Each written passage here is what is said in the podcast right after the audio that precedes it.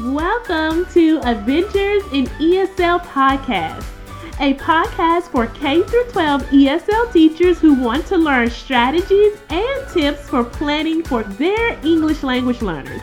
I am Millie and I will be your host on this ESL adventure.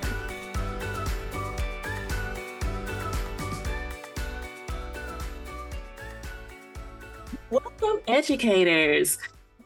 We are going to be talking about how you can build a simple and easy bio builder for Black History Month.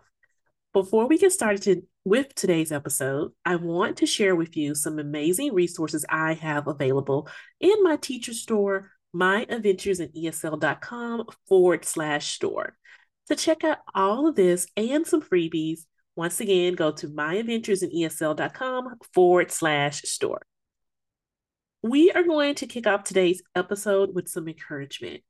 And I hope that you've heard all this week that you are an amazing, dedicated, and hardworking educator. I want to thank you for all of the work that you are doing with your students every single day. You are amazing. You are smart. You are kind and empathetic. And once again, thank you so much for all that you're doing to make sure that your language learners in your classroom are successful. In this week's episode, I will share how you can create a visual biography of influential people in history, which is perfect for Black History Month. So, what we're always going to do when we're doing a lesson is we're going to make sure that we spend time building background knowledge. And a great way to do this with a visual biography builder is by creating an anchor chart.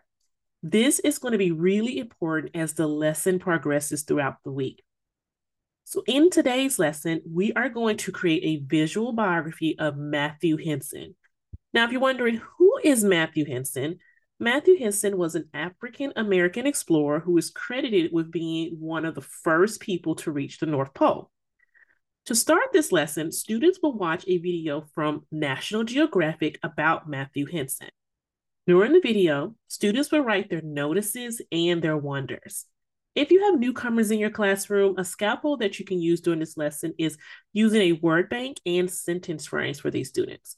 Also, as a side note, if you have transcripts available or if you're able to transcribe the video, usually you can do that by clicking the closed captions. Then you can have the students take notes by just simply removing some of the words from there. And then as they're watching the video, they can take notes by using the word bank to replace those words. After the video, the teacher then can read a read aloud to the students about Matthew Henson. So let's go ahead and move forward to day two. Day two of our lesson is going to be a mini lesson with a focus around reading. In this week's mini lesson, we will be making inferences. This is a lesson that will be perfect to use with visuals of Matthew Henson and his journey to the North Pole. A quick tip, tip on teaching inferences is to just make sure that you're going to make the lesson as concrete as possible. This can be done with practice passages, creating simple steps for the students to use, and also making sure that the students are able to make connections to whatever they're reading. You can also add some more scaffolds as needed as well for that. So the next thing that we are going to do is our close read lesson. So day three is our weekly close read. And in this lesson, this is going to be a great opportunity for students to learn more about Matthew Henson and his journey to the North Pole.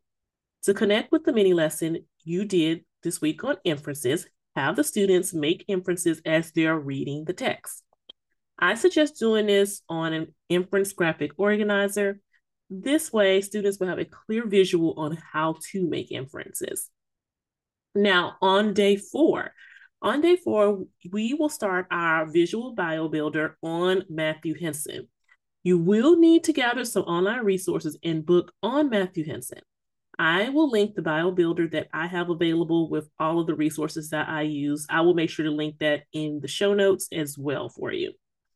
While working on the bio builder, students will gather information about his birth, his early life, and interesting facts. To support students in this process, use sentence frames and word bank. and a word bank rather.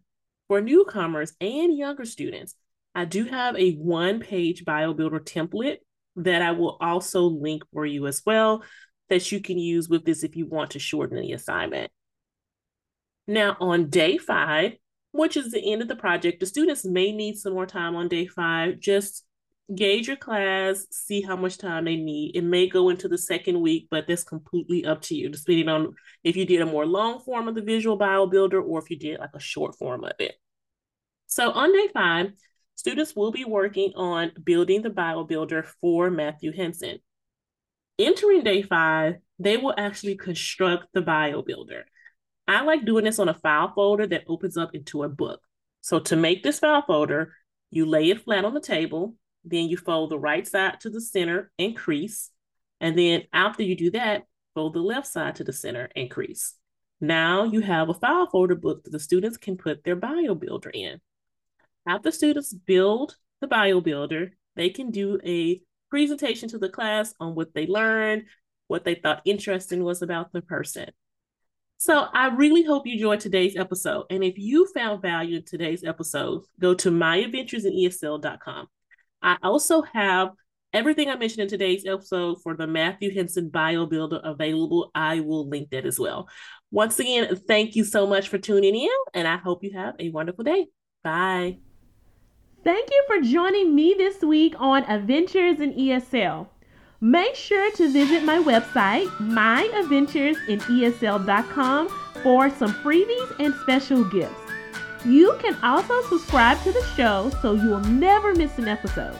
While you're at it, if you found value in this show, I appreciate it if you provide a rating on iTunes so more ESL teachers can learn strategies and tips.